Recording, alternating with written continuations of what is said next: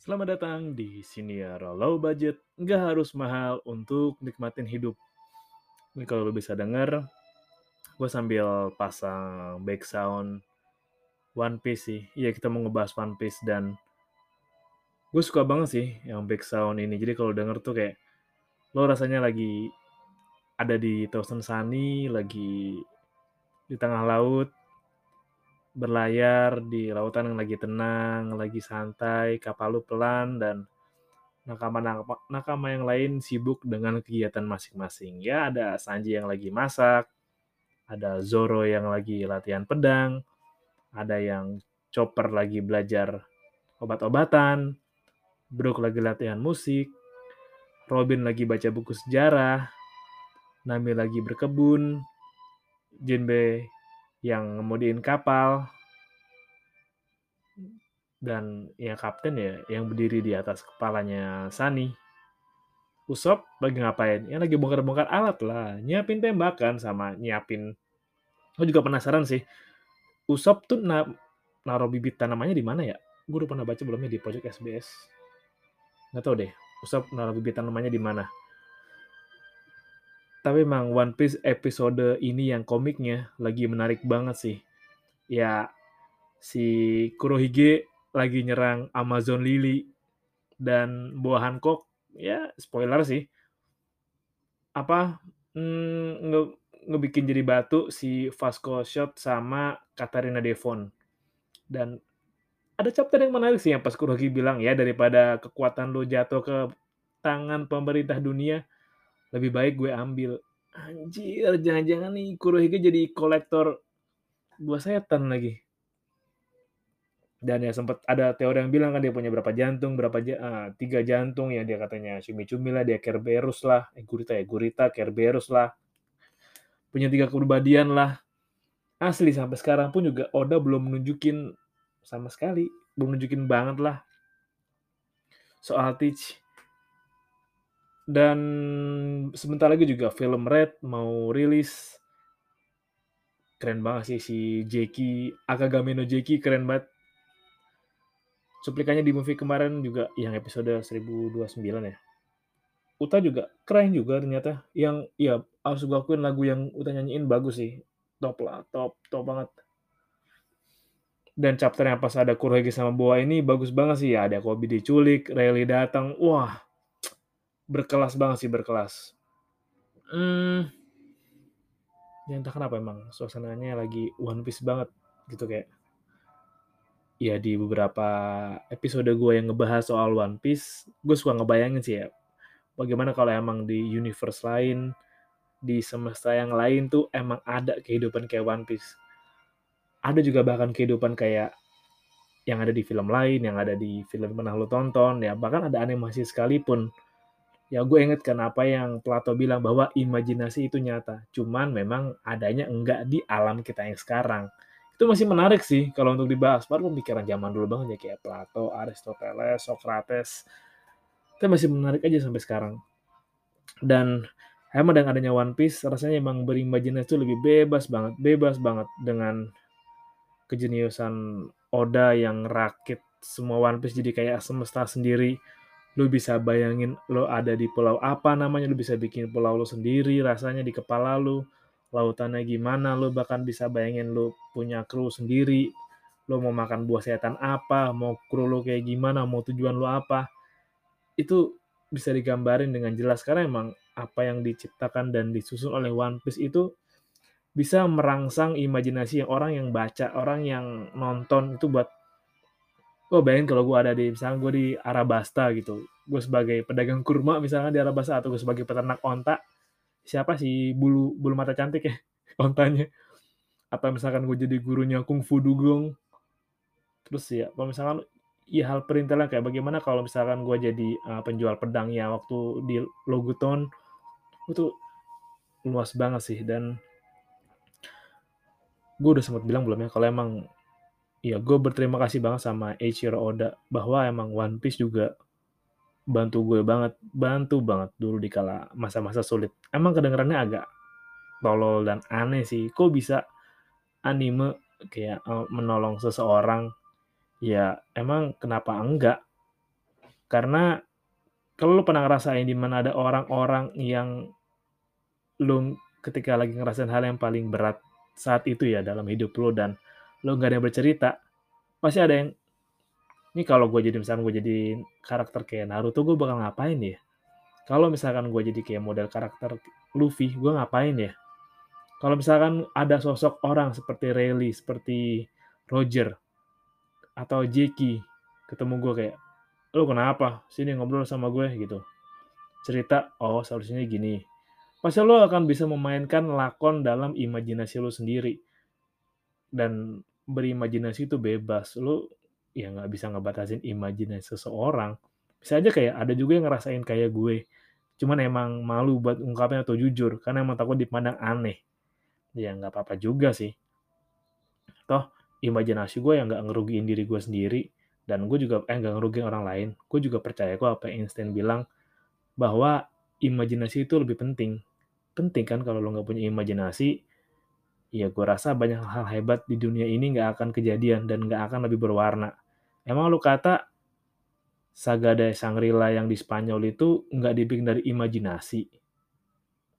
Coba, misalnya lo bayangin kayak, coba, hmm, kayak misalkan, oh, iya, Saga dari Shangri-La. Terus coba bayangkan kalau misalkan, uh, mungkin lo bayangin kalau misalnya dulu tembok Cina emang nggak berasal dari imajinasi atau Gundam Factory itu yang Gundam ukuran nyata. Emang kalau nggak dari imajinasi nggak akan jadi nyata.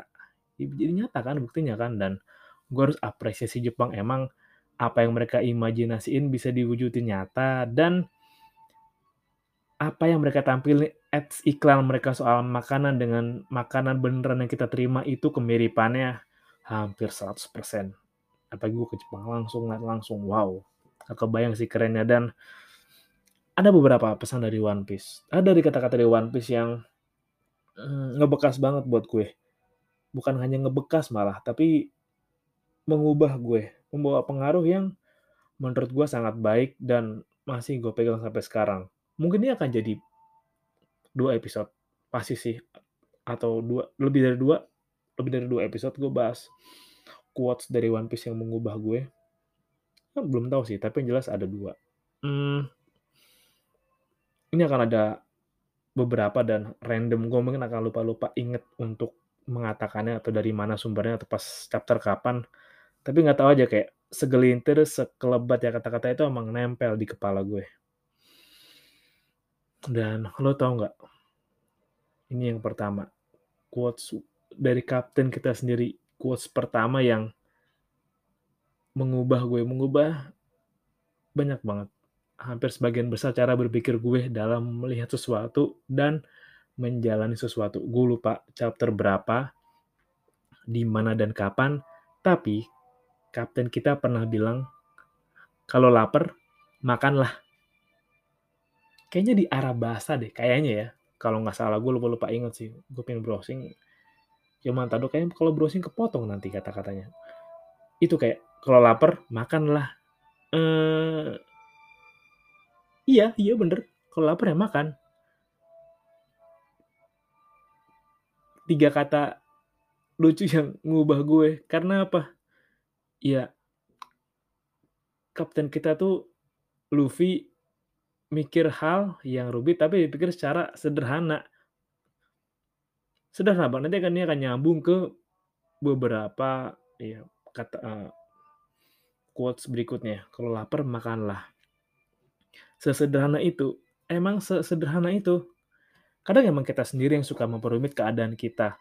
Pun juga kita yang suka memperumit apa yang terjadi antara kita dengan orang lain. Mungkin ada kalanya kayak lu lagi enggak ada dalam komunikasi yang baik dengan orang lain atau lu ada tengkar sama orang lain, udah kelahi lah, lu beda pendapat lah. Atau lu enggak suka sama orang lain dan atau bisa lu ngantuk tapi bela-belain mau buat ya misalkan mau buat nungguin doi balas chat lah atau nah misalnya sebenarnya hujan-hujan kan lagi hujan nih di luar. Lu sebenarnya kayak kedinginan nungguin doi di stasiun di halte tapi dia nggak kunjung datang nggak ada kabar lu tetap maksain nahan akhirnya ya aku udah pulang duluan ya gitu kayak. Wow. Ya kapten bilang pesannya sederhana. Emang dibuat sederhana aja.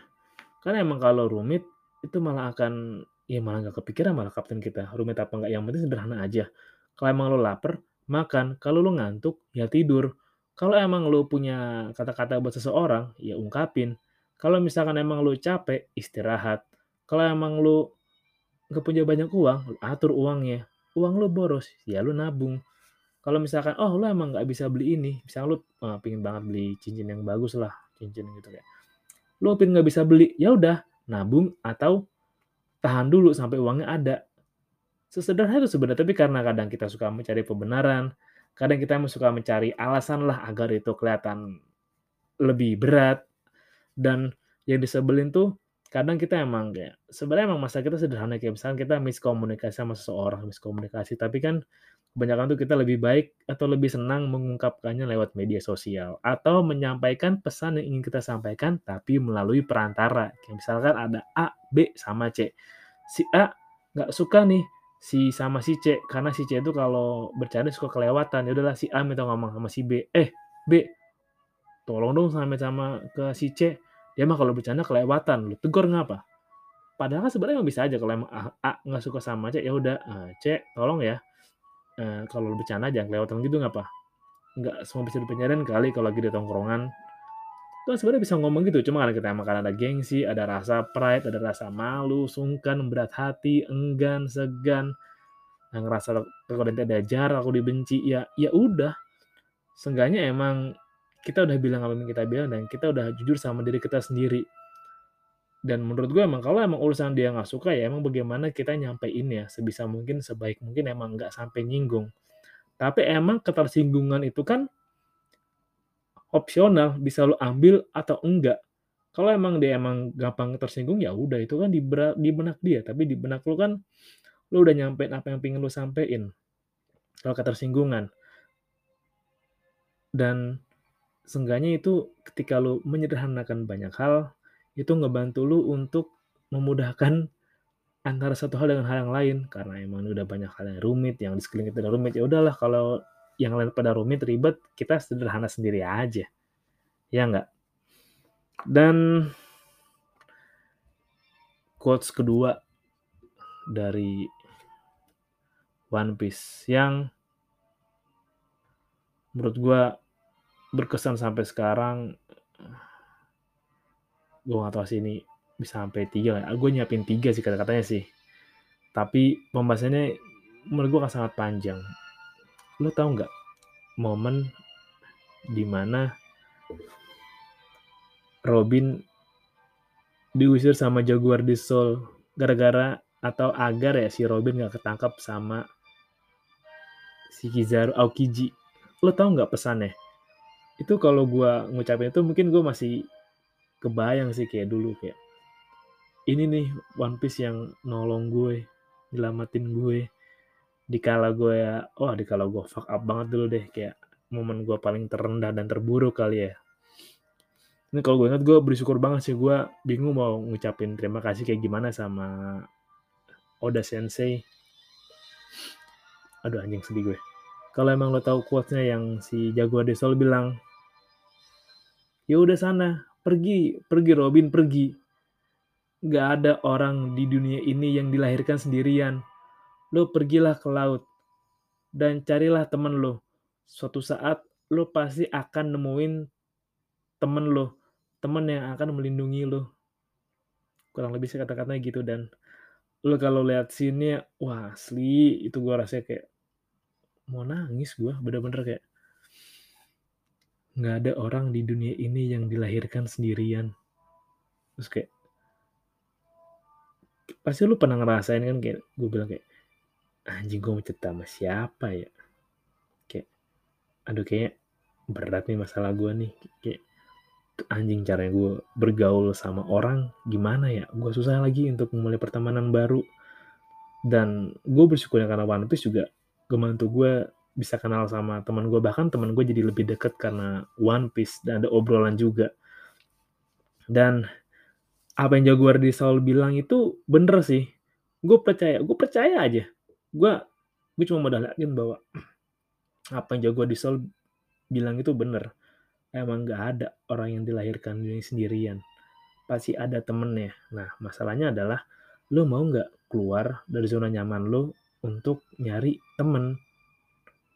Nyari temen, ngeluasin pergaulan, seenggaknya lu ketemu dengan teman baru. Kalau lu enggan, ya udah lu mulai ngobrolan baru. Seenggaknya jangan pengennya lu yang deketin orang duluan. Lu yang deketin orang duluan. Lu yang cari teman, bukan lu yang dicari teman. Lu tuh nggak punya nilai jual saat ini. Jadi yang lu lakukan ya, lu menjadi diri yang lebih baik dari sebelumnya dan lu cari temen, keluar nyari orang keluar. Emang sih, pasti bakal ada pasang surut kayak uh, di mana anjing nih temen gue manfaatin gue doang nih kayak Ih anjing temen gue nggak setia kawan giliran gue susah dia kabur giliran pas dia susah gue ada buat dia. Kayak Ih anjing temen gue ngomongin gue di belakang. Anjing anjing temen gue datang hianatin gue bohongin gue.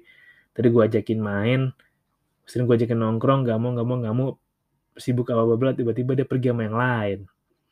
Pasti emang ada satu kali dua kali lu kecelek lah waktu lo nyari teman baru atau lu berusaha bergaul sama teman baru.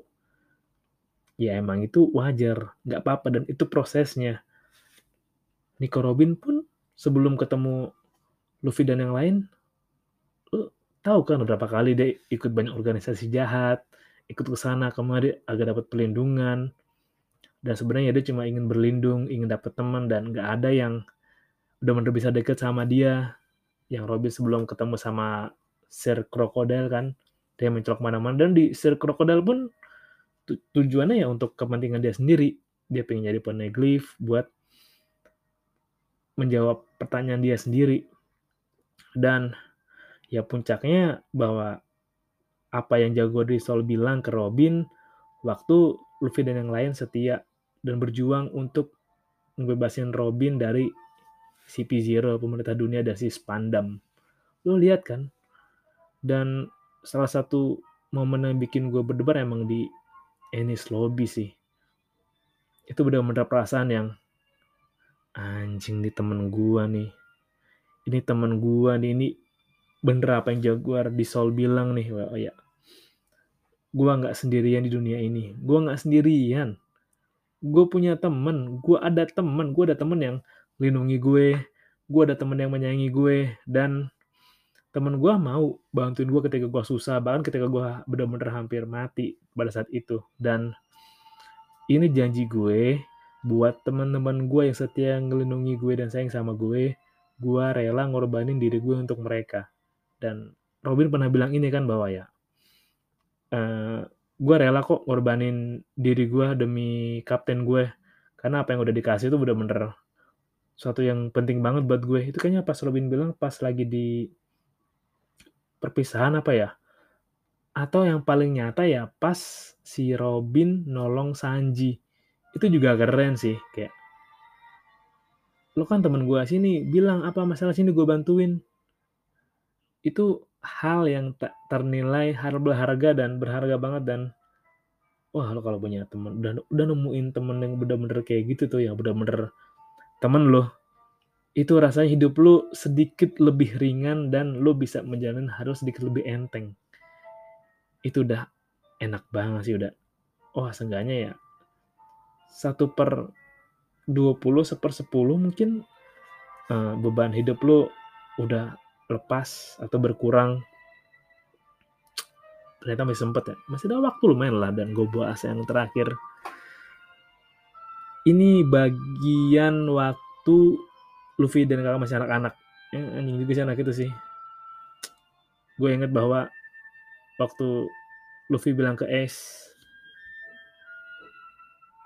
hmm, ini pakai bahasa Inggris. Ntar gue bacain dulu ya oke. Okay. ini yang terakhir being alone being alone is more painful than getting hurt artinya itu ya kesepian itu lebih menyakitkan dan gue lebih baik terluka. Ini waktu kayak Luffy nangis sama ke S gitu.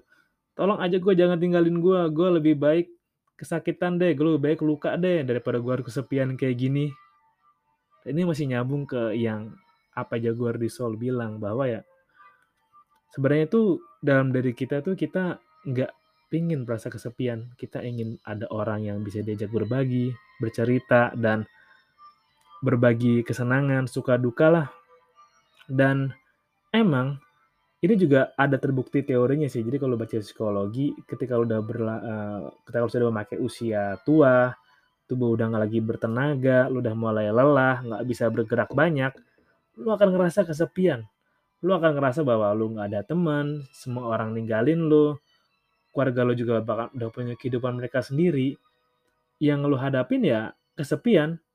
Kesepian itu emang menyakitkan dan ya lebih baik gue nggak apa-apa deh misalnya gue daripada gue luka gue tangan gue kejepit pintu gue jatuh terus gue kena koreng atau kaki gue kena knalpot atau misalkan gue kecakar kucing itu lebih baik jauh lebih baik daripada kalau gue kesepian karena emang kalau kesepian ya lu bener-bener kosong lu nggak ada siapa-siapa di sana dan lu bener-bener sendirian kayak broke di kapalnya selama 50 tahun gak ada siapa-siapa dan gue kalau jadi broke gue udah pusing banget sih. Pusing kepala gue kayak gue 50 tahun ngeteh gue juga gak tahu tuh apa yang broke minum di teh. Apakah teh beneran apakah dari serbuk-serbuk apa atau apa gue juga nggak tahu. Mesti bisa ada teh yang 50 tahun tapi kita abaikan dulu soalnya. Tapi ya Brok udah bener kesepian dan saking kesepiannya Brok udah mati hidup lagi, sendiri lagi. Bangun cuma naik kapal, terbang ambing, nggak bisa keluar dari bayangan. Gitu yang bro rasain, bener-bener kesepian dan tidak pernah kesepian lebih gue terluka aja deh, lebih gue luka di fisik, gue kepala gue berdarah kayak gitu kan, misalkan perut gue kepukul, bisa muka gue bonyok, nggak apa daripada gue kesepian, gue nggak ada temen, gue nggak ada buat berbagi cerita, nggak berbagi kesenangan, dan itulah makanya kalau emang lu ngerasa sendirian, lu ngerasa kosong, ya lu paksa diri lu untuk keluar, untuk cari teman baru, untuk cari pengalaman baru, wawasan baru.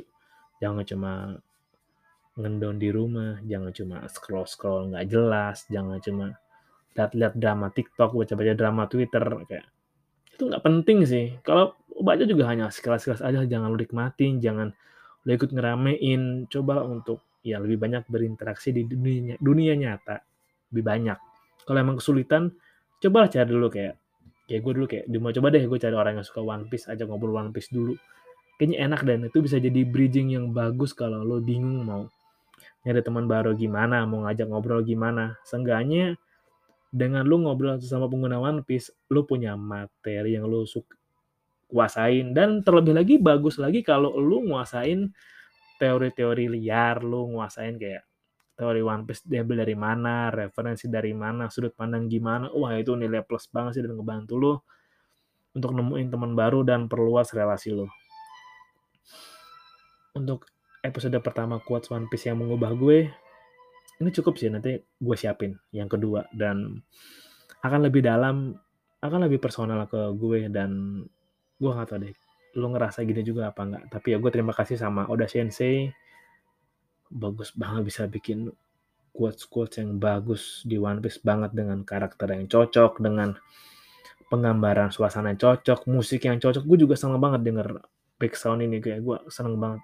Ambience-nya tuh bener-bener dapet banget. Kalau lo penasaran gue dengerin back sound apa, lo bisa cari nih namanya One Piece Ambient Music Mix and Ambience sejam durasinya. Jadi bisa kalau mau lanjut dua episode, tapi satu episode aja dulu, oke? Okay? Thank you udah dengerin dan sampai jumpa di episode berikutnya. Salam low budget. Nggak harus mahal untuk nikmatin hidup.